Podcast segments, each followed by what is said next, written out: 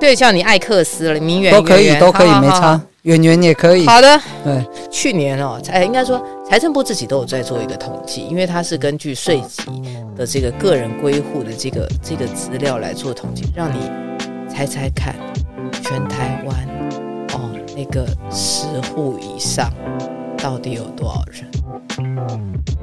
欢迎来到艾克斯的财经世界，我会邀请来宾一起探讨股票和房地产。如果你觉得节目内容很受用，麻烦帮忙用 iPhone 手机按下右上角的追踪，这对我会是非常大的支持和鼓励。今天邀请到的来宾是我的房地产老师，住商不动产执行总监徐嘉欣。Hello，圆圆好。哎，这样讲好不好意思？你这样子每次讲我老师都我有点害羞。先这个谢谢圆圆，然后谢谢各位听众朋友。好，今天这一集呢，我们想请嘉欣姐来帮我们分析最近最重大的政策——囤房税二点零，到底哪些人会受害，或者是哪些人会受益呢？诶，这事情呢，我们先来整理一下一下这个囤房税是这一回事了哈。就是说，囤房税可能很多人，呃，我们用简单用一句话来讲，囤房税的概念就是，当你名下有很多间房子的时候，以后政府就要多收你钱。这样听起来，对，对，听起来好像是对啊。可是我一般人又又不关我的事。如果我有很多房子，嗯，啊，被你收就收啊，反正我那么多房子，我收入应该不错啊。是这样讲是没错啦，就是我们的政府他会认为是说，呃，我有可能税多收一点哦，那这些人就会把房子拿出来便宜卖，或者是拿出来就是出租。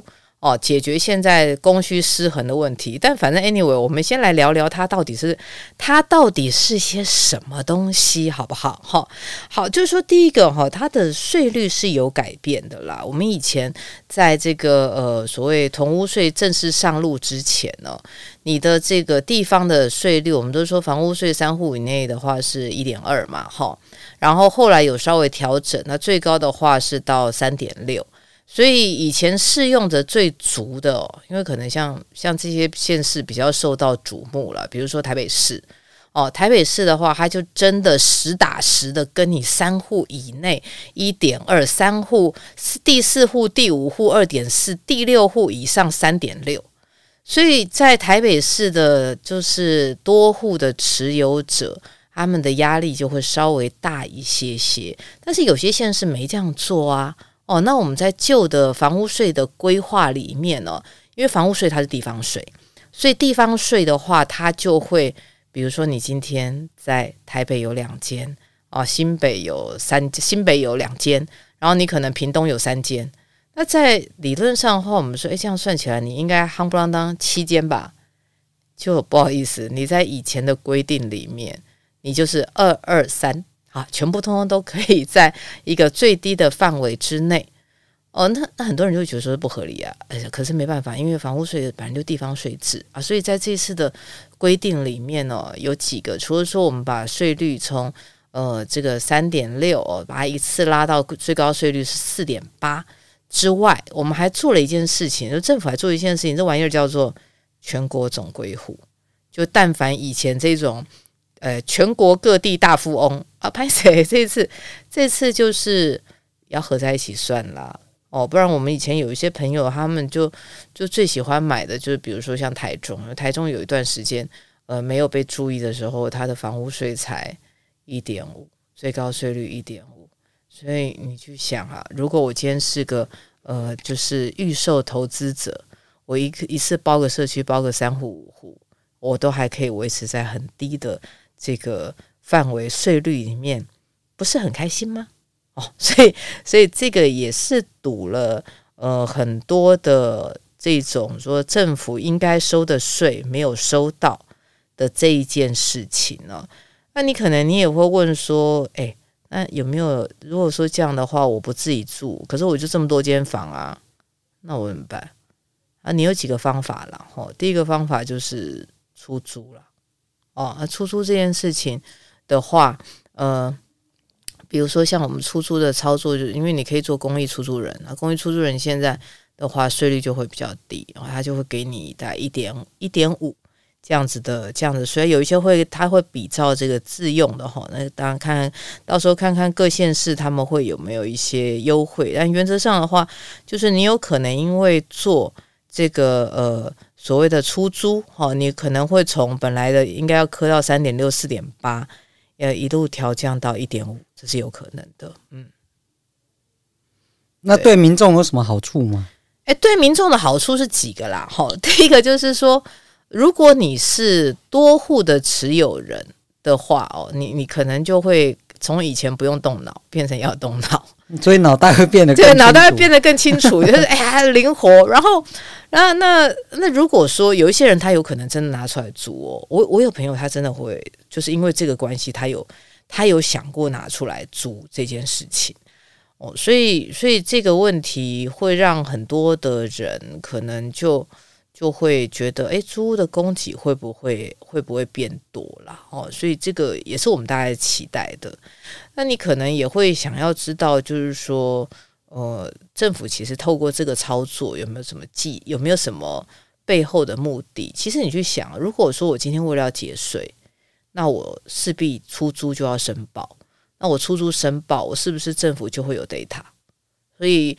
它一个程度上面也可以帮助整个租屋市场逐渐走向是正常化的状况，理想理想。所以政策应该是蛮正面的，健全整个房地产的市场。哎，对啊，你也知道，身为像我这样混蛋的业者，我们一定不能够就是再再嘴一些什么东西。可是整个政策盘下来了，是这事实上，我之前我们跟明媛有没有讨论聊过这件事情？就是说到最后谁是最大的受益者？对啊，政府那个房地合一税二点零，那个税收创历史新高。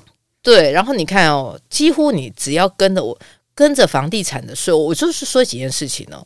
所有的税里面呢，你大概可以只要制度健全，你约莫可以抓得到的，几乎百分百抓得到的，就是房房地产的相关税负。因为我们的房地产是以登记为目的嘛，好，就是我就是我们就是你今天的产权，你是要登记。你想啊，你今天买了一间房子，你你你再怎么样，你想办法要登记吧。所以这个是一定可以跟着抓得到这件事情哦。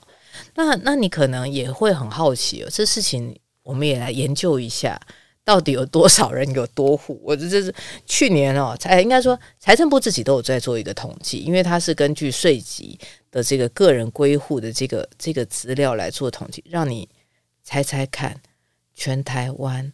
哦，那个十户以上到底有多少人？想不到哈、哦，十户以上的话也有一千六。嗯，就是说这些人到底怎么回事？其实蛮多的都是，比如说，呃，有一些人他是呃买预售，确实，因为他可能一次订的预售是比较多的，然后或者是说他可能某些原因他必须要持有很多的不动产。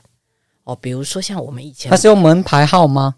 诶，他是应该是用建号啦，哈，因为我们或者是说用税籍的这个这个编号，但是原则上啦，哈，这样说，他是用那个房屋税的税籍来去做的，哈，所以你可能你可能会有几个，有一些人他他或许啦，他可能是呃有某两个建号。好有有一些比较特殊的房子，它会有可能稍微比较多的建号，那这个是比较特别的状况。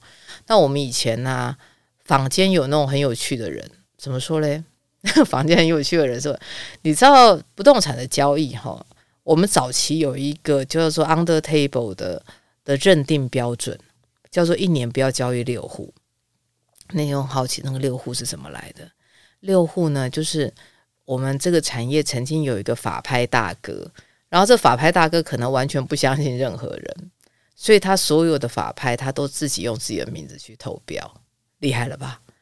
所以他他的名下就会有很多房子。那后来 后来听说在听说在征税的这个标准上，就拿以他的交易为频繁交易的基础六户，所以你会觉得说这这是有点荒唐，哎，但就是这样。好，所以所以我们我们如果说回归到一件事情了，就是。多户的持有者，那有些特有些没办法的，比如说他是继承，哦，像我之前有一个有一个长辈，哦，那那个长辈是他跟他他爸爸很很宠爱他，所以他爸爸没有把房产留给他的哥哥和姐姐，他应该现在还在跟他哥哥姐姐打官司。他爸爸在新庄跟士林大概有三十间房子，全部给他。哦，这么好，想不到投资不如投胎，你看是不是？对，所以这个这个也是呃，我们这些市场上面很多多户的持有人的一些一些来源了。嗯，有啊，然后在两户以上的，好像也有六万多人，比我想象中还要多更多哎。哎，这个事情哦，我我觉得是很多的长辈的那个心态啦。哦，因为我这个事情我，我我我有一次，因为因为你知道，我以前在办公就都坐在办公室嘛，然后民众会打本公司的免费服务专线进来，有些是来问问题，有些是来聊天。然后有那个聊天，我还记得有一天有个阿伯，然后打电话打电话来，阿伯也没有干嘛，他也不是要问问题，他只是要抒发一下他的情绪。阿伯就说：“徐小姐，我跟你说，如果有一天你遇到张部长，那时候还是张胜和当财政部长的时候。”你一定要跟他说，我心里想说，我会不会遇到他。他就说，然后他就说，我们房屋税三户以内是自用，我真的觉得太合理了。为什么？哎、你很好，我有问他，我说为什么？他就说为什么？他就说徐小姐，你一定吼那个，如你如果不是没结婚，就是没小孩。我说我说怎么说呢？他说你去想，他说他现在他现在名下刚好就三间，他跟他老婆住一间。他两个儿子一人一间，他就说啊，这样子真的很安全，这样子真的很不错。就刚好这三个都自用，他可以在范围之内。那我说那那这样，其实我我以前是觉得名下一户这样子就比较合理啦，哦，就比较合逻辑。他就说你你你想你你这小孩子这样，我我说那你怎么不把房子过给小孩？然后他就跟我说，他说你觉得我房子过给小孩，我那两个儿子还会孝顺我吗？我说：“哎、欸，这蛮有道理，有道理耶。”然后他就说：“你要知道，这个三户它是有很多的这个家族的，就是当初立法者一定考量到民情，才会有三户这个设计。”好像还蛮有道理。我忽然听起来觉得还蛮有道理的。对，可是只是这个，因为毕竟现在很多人会利用这种这种说是空间呐，哦，那他会他会去做不动产的操作。所以囤房税下来之后，多多少少会改变一些市场上面的机制，比如说建商端，因为我们刚才讲税会往上调嘛，建商影响会很大，因为建商它最高哦，它可以开到四点八。好，那四点八的话，有一些建商，比如说他也许要盖豪宅的哦，那那它的影响就会可能就会比较明显了，因为，因为豪宅都是慢慢卖啊。是，那这那建商会影响到他的操作，就是以前可能有一些建商，他喜欢盖一些就是可以展现自己理想的，但没那么符合市场。你是说陶朱隐员吗？哎，这我不好说，但反正他就是有一些理想。然后陶朱隐员他另外的生财之道了，这我们也不方便说。可是你从这些角度上面来看的话，他们的业主就必须要负担比较重的房屋税，好。因为豪宅本来它在呃公示，它在这个房屋税就会比一般的人高。那他如果说建商是大户，他有多户的持有的这个概念的话，那他当然他就会压力比较大。那至于民间来说的话，很多人可能会担心我，像我，我前一阵子就有就有那个大哥打电话给我，他以前是以前我们也是在节目上面认识，他就跟我说：“哎、欸，妹，我跟你说哈。”我现在名下有七户，我要怎么办？七户要怎么办？哎，因为他他自己一个人，然后他的他的储蓄方式就是把房子当定存，他只要有钱他就买房地产，定期定额房地产。哎，对对对，哦、人家听到人家定期定额 ETF，他定期定额房地产，啊，他就是反正有钱他就会买间房子，然后慢慢扛，慢慢扛，扛到扛了三十年，也大概有了七间，啊，七间大概都是小套房这样子的规格。好啦，然后他就说：“那这样怎么办？”我说：“其实你影响不会太大，因为我叫他把房屋税单拿出来看。那房屋税单一年也不过就两千多，那两千多，你看他如果七户的话，是因为它比较小吗？诶，一个是说他的房子是老，比较旧哦。你如果各位如果好奇的话，就想要知道你囤屋税的状况，万一你有很多间，你囤屋会不会压力很大？你去把你的那个房屋税单找出来。”然后房屋税单里面呢，你会有一个那个评定现值，哦，评定有一个限值，就是你这个房价值多少钱？你看了那个限值，你就会恍然大悟，觉得，呜，没什么事，安全。除非你买的是这几年的新房子，因为这几年的新，呃，这几年的新房子，虽然我们大家买房子可能随便都是一两千万以上，好，那你一两千万以上的话，你可能会觉得说，诶，那我房子好歹值个四五百吧？哦，没有，如果你的房子是二三十年的房子，你房子可能在税单上面只值四五十哦，这么少。哦，所以你四五十，然后你再乘以税率一点二，好吧？那你就乘以一点二，哦，那你算一算，没多少钱嘛。好，这个也大概就从你的房屋税的这个税单里面，你大概就可以回退出来。可是新的房子压力比较大，新的房子很有很多的，我们有很多的朋友买三四十平的房子，它的评定的限值是大概一百万左右。哦，所以以一百万来算，他税如果从一点二提高到四点八，嗯，那就是他一年要多三三万多八。对，哎，如果一间是这样，三间，那不过他们那么有钱，应该也还好吧？也还好啦，就是看看他要怎么样处理，就转在转嫁在转嫁在租客头上。对啊，如果都是空房，可能就会。比较有感觉，对，对，但如果你是出租的话，也是会 cover 掉一些回来。是，所以这个是新房子的处理。那旧房子其实没什么压力。那可能很好奇说，哎，旧房子为什么压力不会那么大？一个是说旧房子哈，它用的是旧的造价，所以旧的造价跟新的造价，各位如果有兴趣，我们有机会可以聊。因为我怕这节目无聊，所以我就不要讲这么 boring 的事情。旧的跟新的有差。然后第二个差很多的东西叫什么？叫做折旧。新的房子不会折旧。旧的房子会，所以很多像我，我那时候有一个朋友，他在安和路那边哦，她的老公会四几年了吧？他一年房屋税才两千多块，两三千块，那两三千块，你就可以想象，想象他乘四倍，他也没差，对吧？哦，所以这是概念上。那另外像那个大哥为什么影响不大的原因，还有一个原因就还小了，他那个面积其实都都大概就是十五平、二十平。的这种小套房，所以它影响也不会非常的大哦。所以如果各位有听到这一期节目的朋友，你房子要旧的，家大就就是个七户八户十户的，你也不用太担心，大概就是这样子的价钱。对，嗯，所以影响上面的话，我我们的看法是还好啦。嗯，对。所以从这些角度上面来看的话，呃。政策，我们这一段时间的这些打房的政策啊，多数真的要达到很多朋友期待的叠加，我觉得不大容易。嗯，那你们最近第一线在看成房屋的交易量？到二零二三年十二月，它的交易状况如何？哎，十二月本公司又写下新高，不是我们很会卖，而是因为真的新青安的威力太强了。新青安，我们那个时候新青安整个的带动，从八月份开始就一路往上攀升，那到了。十一月的话已经是全年度最高了，然后到了十二月又更更进一层，因为十二月有些朋友他们会会买了，会会先去做一些买卖的规划，所以十二月的量又比较好一些。